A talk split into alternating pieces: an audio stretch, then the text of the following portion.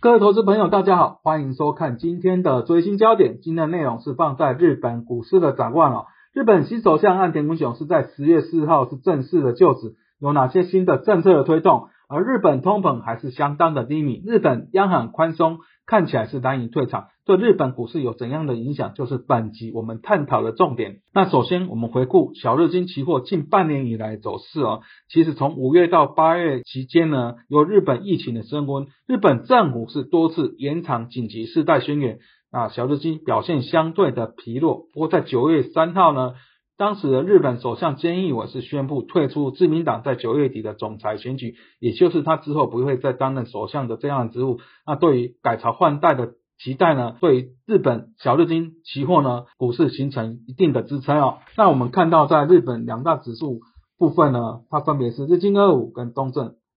那日经二五顾名思义就是由两百二十五档股票组成哦，它是采用价格平均的方式编列，跟道琼工业指数一样。那前四大公司的权重合计占三十九点零八 percent 呢？前三大分别是迅销啊，迅销就是 Uniqlo 母公司，东京电子以及软银集团。东证指数则是采用了流通市值加权计算呢，它是东证一部所有的股票所组成。那由于它成分股达到两千一百八十四档，所以它前十大的权重合计相对较低，只有十九点一三 percent 哦。前三大分别是丰田、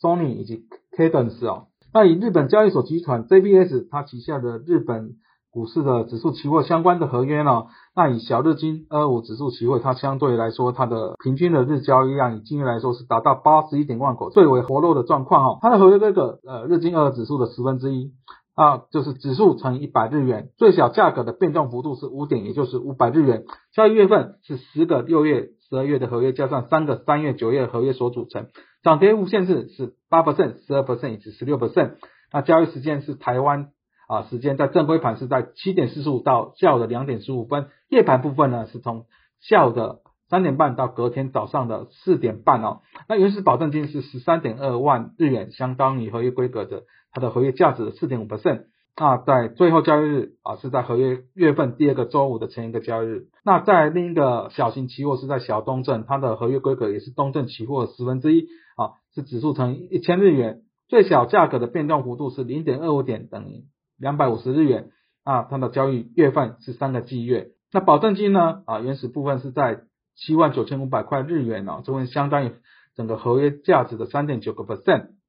那日交易量是三点五七万口，虽然比较低一些，但是也算投入活，也算相对的活络。而在日本政局呢，我们看到在日本的岸田文雄呢，是在九月二九日的自民党总裁选举中脱颖而出。那由于自民党在日本国会是掌握多数的席次了，所以岸田理所当然就是日本的新首相了。而在岸田呢，在十月十日在宣布解散众院，那在十月底的改选。自民党在获得过半的旗帜，也就是他确认权力有得到民意的支持。而看到他的政见主张，他认为要实现了零医疗难民，那为商家提供数十兆日元的一个经济援助哦，而且相关的经济援助预计是在年底前就会编列完成。那另外呢，新设负责经济安全保障事务的阁僚的职位，那以经济为重点，保护日本的地缘政治利益。那依然面对中国的威胁，包括美日同盟，巩固在美日应要四方安全对话的伙伴的关系啊。那另外特别一点，他提出了新资本主义，啊这边是强调成长啊，以分配要两手做，不只是只有成长而已。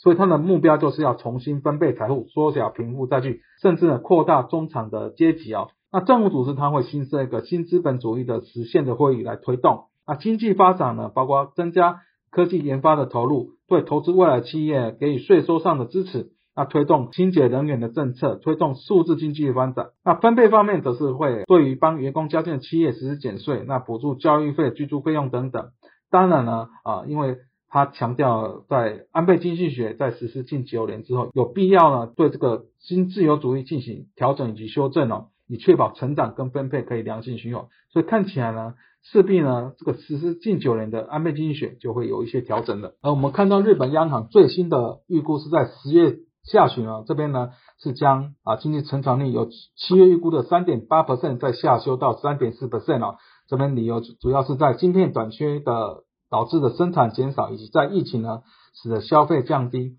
而在通膨部分，在扣除升息后的 CPI 年增率是从零点六 percent 呢下修到零 percent，甚至到二零二三年呢，这个通膨也只有一 percent 呢，无法达到央行设定的两 percent 的目标。而以它目前的政策状况，包括利率水准是保持在负零点一 percent，也就是负利率。那十年期公开殖率稳健调控在零 percent 的水位。那持续对 ETF 也以及在日本的不动产投资信托进行相关的购买。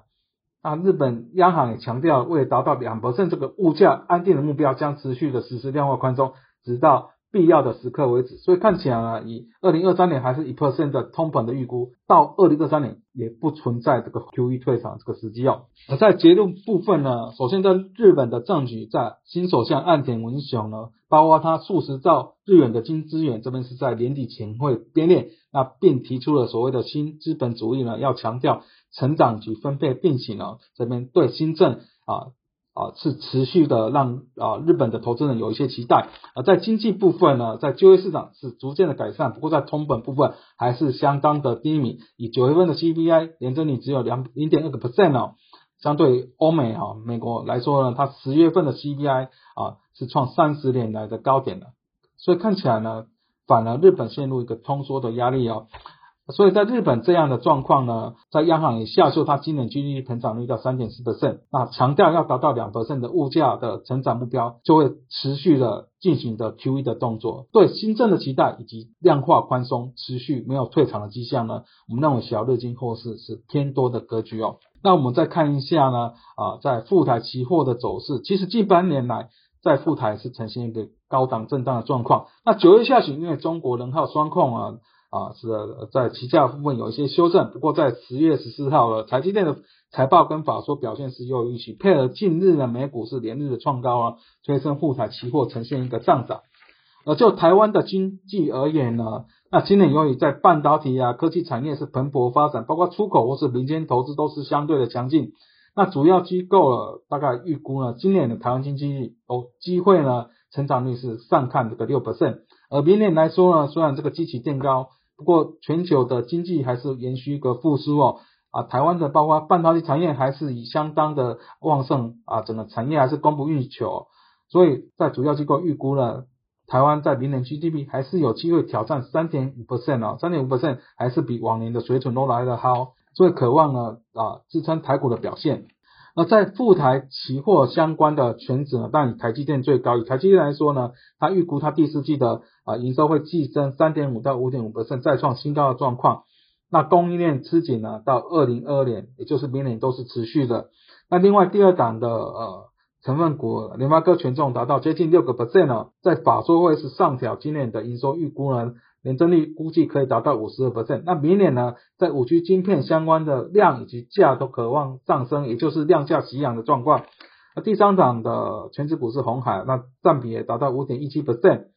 那这边呢，包括它啊，组建这个 MH 电动车联盟，积极的抢进电动车这个市场。那另外在明年呢，iPhone 预许有比较大的改款，那主要组装厂商。红海也渴望受惠，另外包括联电啊，或是说联在富邦金部分这第四、第五名的全指展望也是相对的正面哦，这望这边就有利于在富台期货相关的表现。那最后再推广一下我们的研究最前线，包括与分析师有约系列，包括翠学院系列，包括元大旗新闻的财经焦点，三分钟听股息当然都欢迎各位按赞、订阅及分享。